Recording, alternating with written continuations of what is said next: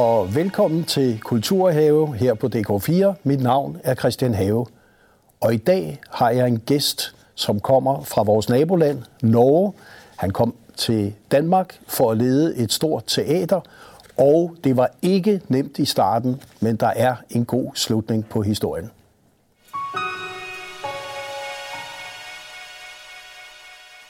Velkommen til deg, teaterdirektør Hans Henriksen.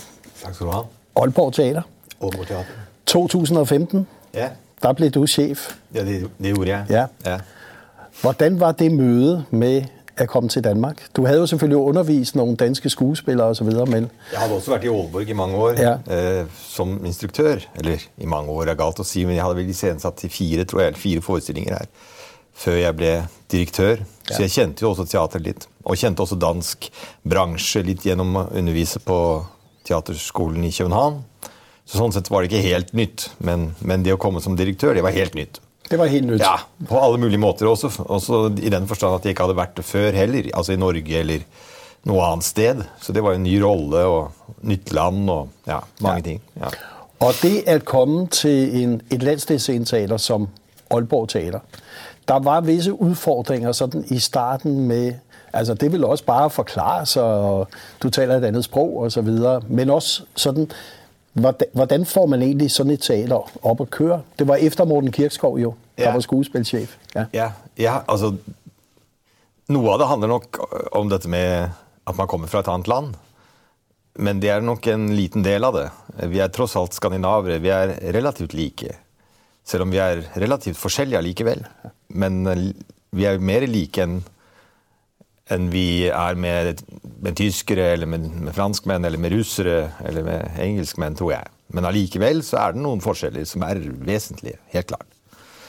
Men det jeg var i, liksom i gang med, og som jeg allerede hadde begynt å tenke på lenge før jeg ble teaterdirektør, det var en del grunnleggende strukturelle utfordringer som jeg mener at en del av de større teaterinstitusjonene har i Skandinavien.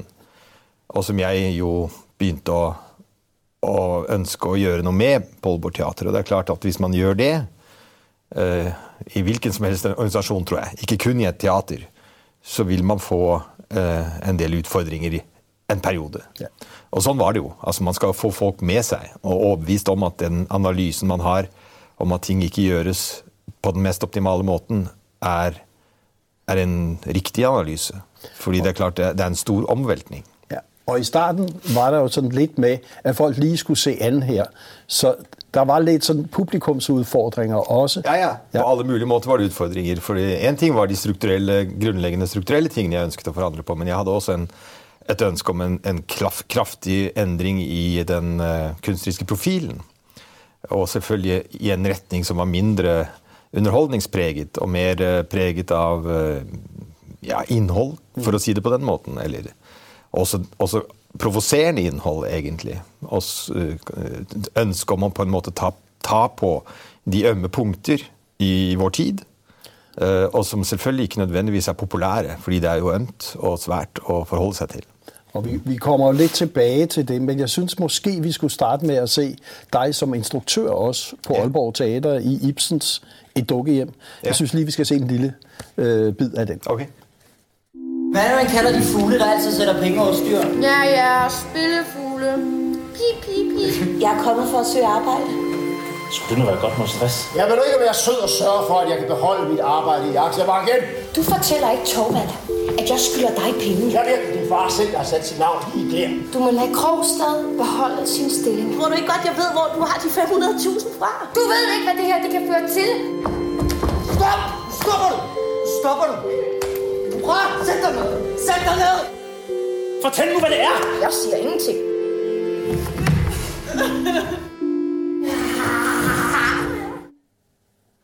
Ja, Et dukkehjem, Ja. det ble jo en suksess. ja, det ble en stor suksess. Ja. ja det gjorde det. Spillet for utsolgte huset, Rømert, priser kommer også. Ja, det vet jeg ikke om det gjør, men, men, men, men, i hvert fall men spilt på øh, det, at du satser på skuespillet, Ja, ordet, ja. det er jo virkelig et kardinalpunkt for deg. Ja, både skuespillet i form av tekst, altså dramaet, og også skuespilleriet som skal vi si, mimesis, eller det som handler om å etterligne gå inn i andre skikkelser, psykologier og prosesser som en, ja, skal vi si, en veldig sterk europeisk tradisjon siden antikken. Det har vært viktig for meg, og er viktig for meg. Hele, helt klart. Og, og kunne du sætte et ord på, hvorfor er skuespillet netop viktig i en stadig mer og mer visuel og digital tid? Altså, den er viktig fordi den er helt særlig europeisk i sitt utspring og sitt, uh, ja, sitt, opphav, og som definerer oss. Definerer oss som, som uh, demokratiske vesener, egentlig, i den forstand at man gjennom disse dramaene uh, fant en kunstart. Både gjennom den litterære sjangeren, men også gjennom det at man spiller det på en scene. Eh, og mimer det på en scene, eller etterligner livet på en scene på den måten man, man, gjorde, så setter man forskjellige perspektiver i spill, og forsvarer de ulike perspektiver gjennom nærmest eksistensielle problemstillinger sett fra forskjellige perspektiver samtidig. Og da er selvfølgelig forbindelsen til ordet eller litteraturen helt sentral, fordi i den europeiske tradisjonen, helt, helt fra det startet og gjennom hele utviklingen, så har den, si, en det har vært en stor del av teaterutviklingen som er forbundet med en litterær utvikling. Og en forbindelse med utviklingen i litteraturen. Og litteraturens forhold til skuespillet. Og det å liksom fjerne det fra de store scener, som jo i stor grad skjer At man uh, i større grad gjør dette her på de mindre scener. Og så på de store scener så gjør, lager man show av ulike støpninger. Det, det, mener jeg er problematisk. Det er problematisk for samfunnskontrakten, og selvfølgelig problematisk for den kunstartens utbredelse som, som fenomen, og som er viktig for oss europeere. Sånn er det bare. Øh, du har også arbeidet mye i Russland. Ja, jeg er utdannet i Russland. Ja. Ja. Jeg har ikke arbeidet meget i Russland, men jeg har utdannelse, fem år utdannelse fra Russland og har øh, en god kontakt med en del russiske Øh, teaterarbeidere fremdeles. Øh, det brakte du også med på Aalborg Teater i 2018? Ja, ja. ja.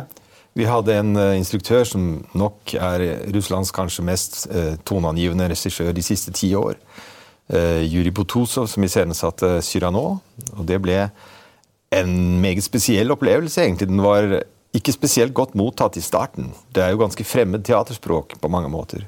Men når vi nå spilte den igjen i i høst så var det fullstendig fulle hus. Det var umulig å få en billett. Og den har jo nærmest utviklet seg til en slags form for kultforestilling i Aalborg.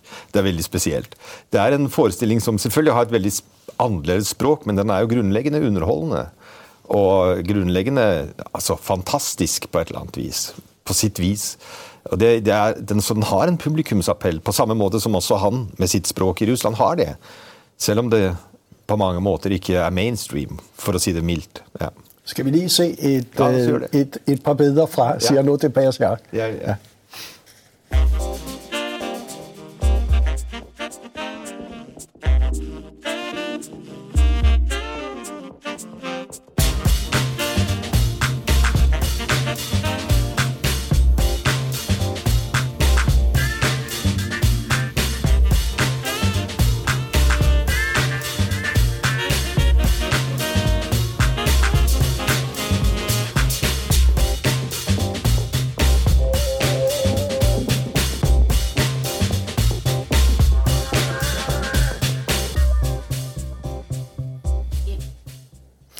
Hans Henriksen, hvor vigtigt er det egentlig, at vi får denne internationale dialog øh, i Danmark? Fordi det er noget, der bliver diskuteret i dansk teater. Er vi gode nok til det, vi kalder internationalisering i, i teater?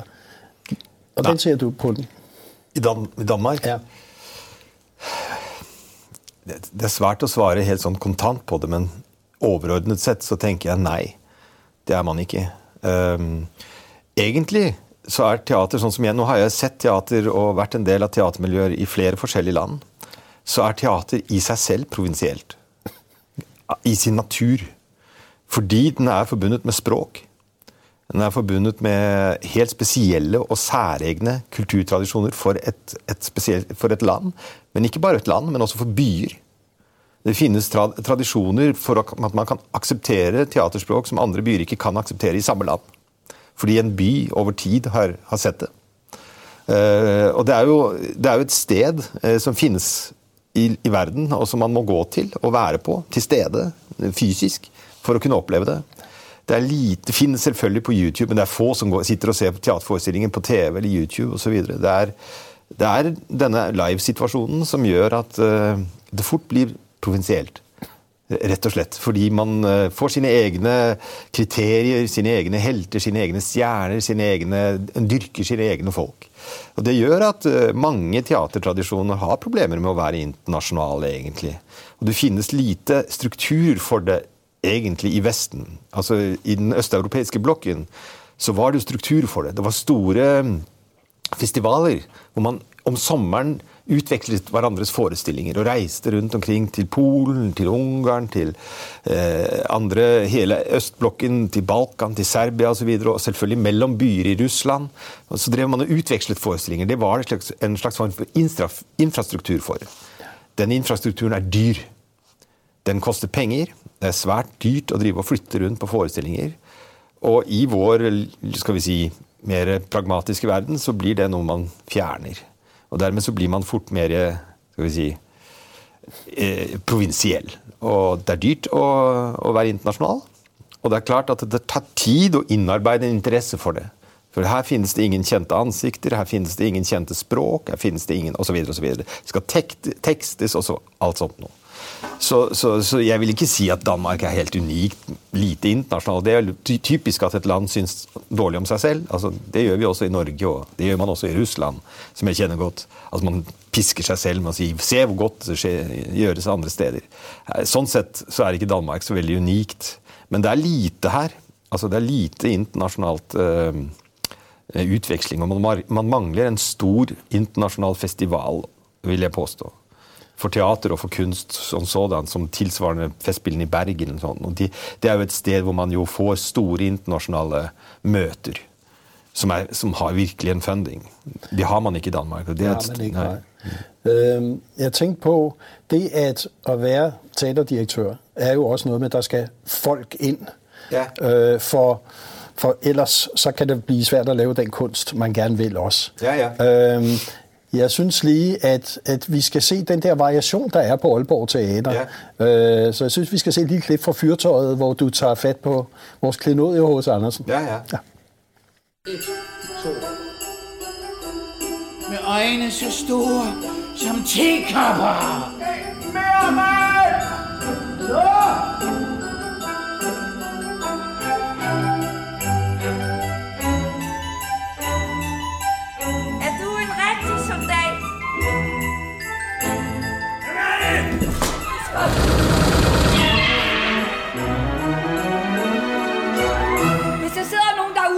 Tænke sig at blive gift med mig, så skal de bare sige til.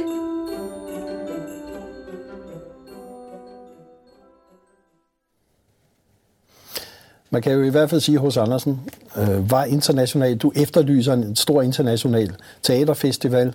Øhm, men du har også efterlyst, at den kontrakt, der egentlig er mellem staten og teatrene, kunsten, at den kontrakt, den, den skulle man være meget påpasselig med ikke ble bunnlinje- og økonomifikseret.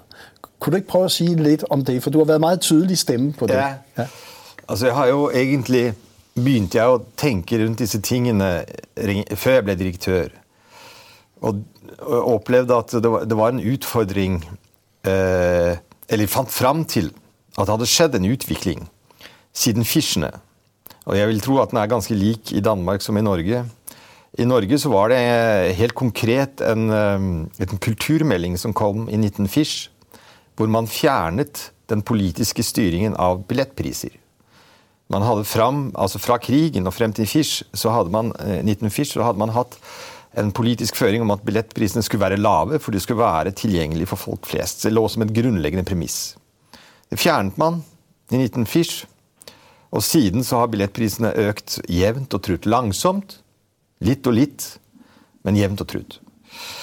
Og det jeg da har eh, påpekt, og jeg mener er helt riktig, og jeg mener også at vi har beviset nå på Aalborg Teater, det kan jeg komme tilbake til, det er at um, det gjør at vi mister vår samfunnskontrakt. Og Hvis vi fjerner oss fra vår samfunnskontrakt, som er den kontrakten vi inngikk siden krigen ca., i, det, i de sosialdemokratiske de, de, eh, skandinaviske landene, så er det egentlig en langsom forvitring av legitimitet. Og hvis vi mister legitimitet, så mister vi hard valuta. Det er vår harde valuta. Det er det som er vår bunnlinje. Men man har flyttet den formen for tank, tankegang til en bunnlinje som handler om økonomi. Og da har man altså mistet den legitimiteten eller den samfunnskontrakten man hadde fra før. Man har ikke mistet den helt, men man, den er svekket. Eh, og det har ført til den situasjonen at vi har fått tilbake den prisstrukturen man hadde i det gamle borgerlige teatret. Eh, det gamle borgerlige teatret som egentlig oppsto i de tyske bystater, de var finansiert av borgerskapet, som gjerne ville ha det samme som hoffet tidligere hadde. De hadde penger, de ønsket seg også et teater. De eh, finansierte det selv, og var villige til å betale store summer for å gå og bruke det, fordi det hadde de. Det var dyrt, og det var for borgerskapet. Mens det som skjedde med, ja, fra 1920 med folketeaterbevegelsen, og som kom hit i Skandinavia til etter krigen, det var jo en helt annen type kontrakt. Og Nå har vi altså en hybrid hvor det er fellesskapet som betaler det, og borgerskapet som kan bruke det. Sånn var det ikke i det borgerlige teatret. Da var det borgerskapet som betalte det, og borgerskapet som brukte det. Nå betaler fellesskapet, og det er ikke tilgjengelig for fellesskapet hvis prisene er så høye. Det er en helt katastrofal problemstilling. Men det tales lite om det. Men det fører også til selvfølgelig en, en litt spesiell situasjon. Det er jo at det folk vil se, altså det populære, det er altså mange interessert i også å betale ganske mye penger for. Så man får altså populære forestillinger, kommersielt populære forestillinger på store scener til dyre priser som er fulle. Men hvis du har samme prisstruktur på smale forestillinger, så kommer det ingen. Fordi er ikke, folk er ikke villige til å betale den summen for å se eh, Var det, utvikling. var det noe de så på Aalborg Teater? Altså Det vi har gjort nå, og som, dette viste seg jo veld, veldig kontant med en gang vi innførte et, eh, et teaterkort, som var eh, første året ekstremt billig. Altså vi, vi kunne, altså Når det var early bird, så kunne du for 1000 kroner se det hele. Uh, og det har veldig mange kjøpt. Mye flere enn vi hadde forventet oss. Uh, så man har altså et teaterkort. Man kan se hva som helst uh, for det kortet. Og det kostet 1000 kroner. Nå skal det koste litt, kostet nå koster det 1300. Eh, og da var det helt fullstendig utsolgt på alle våre smale forestillinger. Alle våre krevende, smale forestillinger. Det kommer de på da. De er ikke villige å betale 400-500 kroner for å se noe de ikke vet hva er, og som de kanskje blir litt skuffet over eller syns er krevende og vanskelig. Men hvis de får tilgjengelighet billig, så kommer de. Og det, Øh, det, og og dermed- det, det betyder jo så, at I siste sesong hadde 92.000 tilskuere. Ja, Nå kom jo først kortet i år, Nå, så okay, kortet har ja, ikke ja, påvirket nei. det sånn sett. Men, eh, men ja, altså en, en del av den tenkningen som vi har nå innført, og som ikke bare handler om disse tingene her, det er altså et mye større tilbud. For vi har jo, Når jeg snakket om strukturen som vi endret i starten, så er jo det hele produksjonsstrukturen. Så det vil si at alle forestillinger vi nå lager, de lager vi på et lager utenfor teatret. Og når vi syns vi skal spille det igjen, så tar vi det inn igjen. Og det vil si at istedenfor elleve titler på en, på en plakat i løpet av et år, så har vi nå 20. Eller 25. Ikke sant? Og dermed så har vi et tilbud som er veldig mye større. Og det har også ført til at vi har mye flere publikummere. Er. Men også selvfølgelig valg av titler.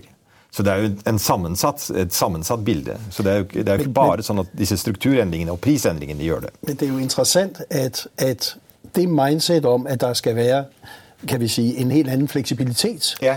flere titler, Ja. en større tilgjengelighet, Ja.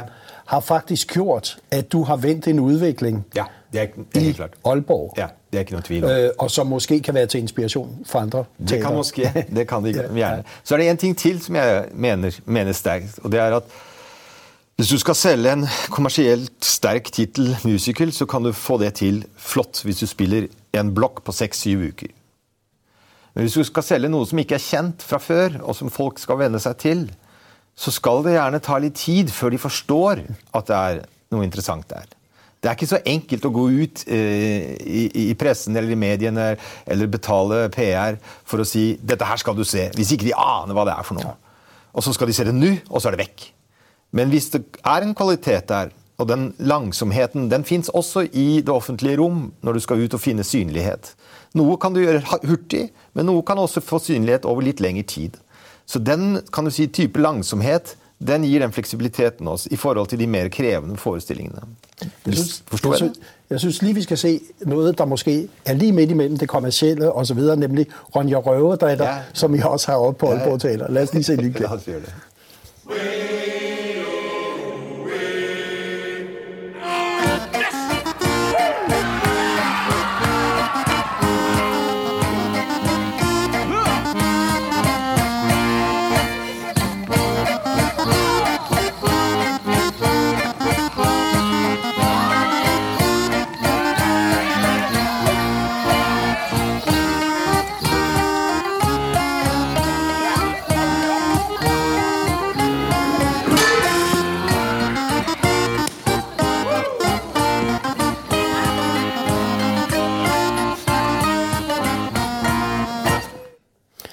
Så det er jo ikke fordi, at du ikke også sætter meget populære titler op. Nej, nej.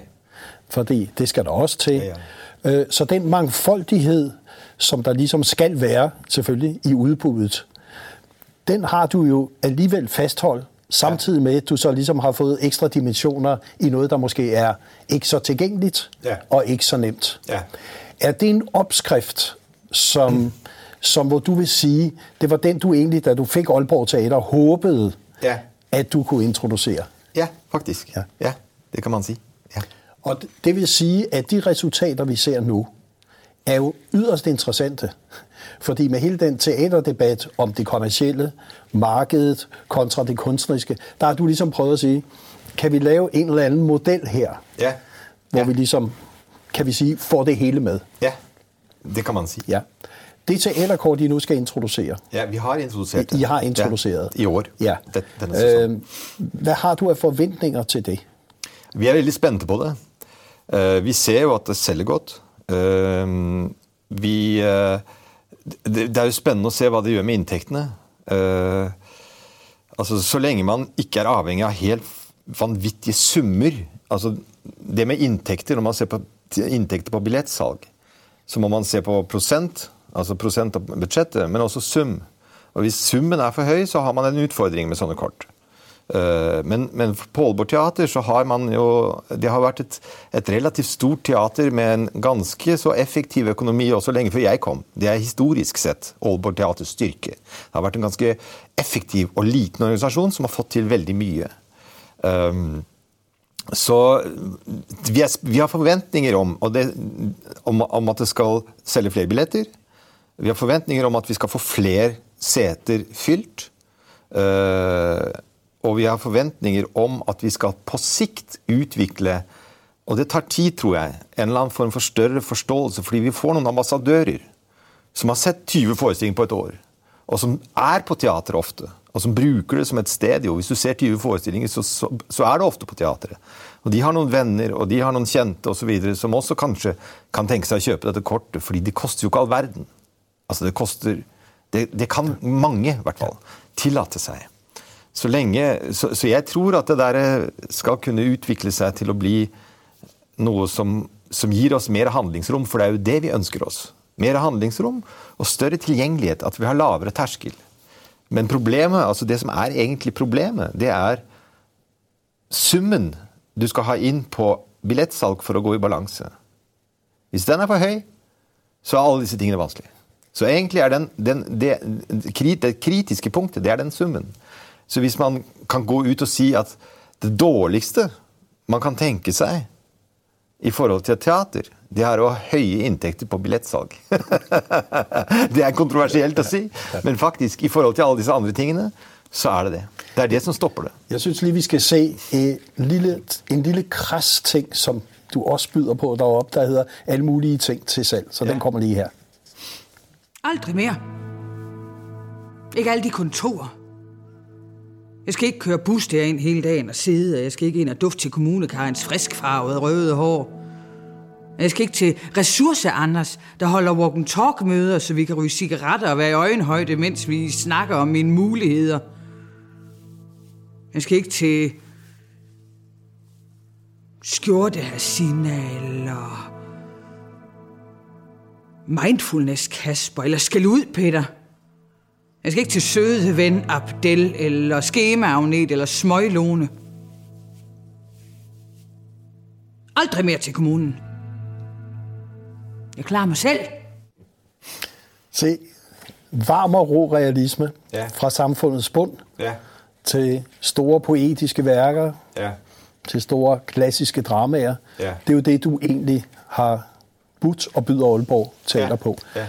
Øh, hvad er din vision for Aalborg Teater og for teatret som kunstart? Visjonen er jo å gjenerobre de store plattformene for tekstbasert, skuespillerbasert teater, egentlig. Som tar opp i seg eh, eksistensielle dilemmaer, politiske dilemmaer, eh, disse typer dilemmaer som vi ser her. Eh, problemstillinger som settes i spill eh, på en scene i svært ulike estetiske innpakninger og tilganger. Et, et sted for samtale, et sted for estetiske opplevelser øh, og et sted for fordypning. Men også selvfølgelig for underholdning og alt det som teatret i seg selv bare inneholder. Det er derfor det er teater. Så, Og, med disse ord, så vil vi sige held og lykke fremover, både i Aalborg og hvor du ellers skal hen. takk skal du ha.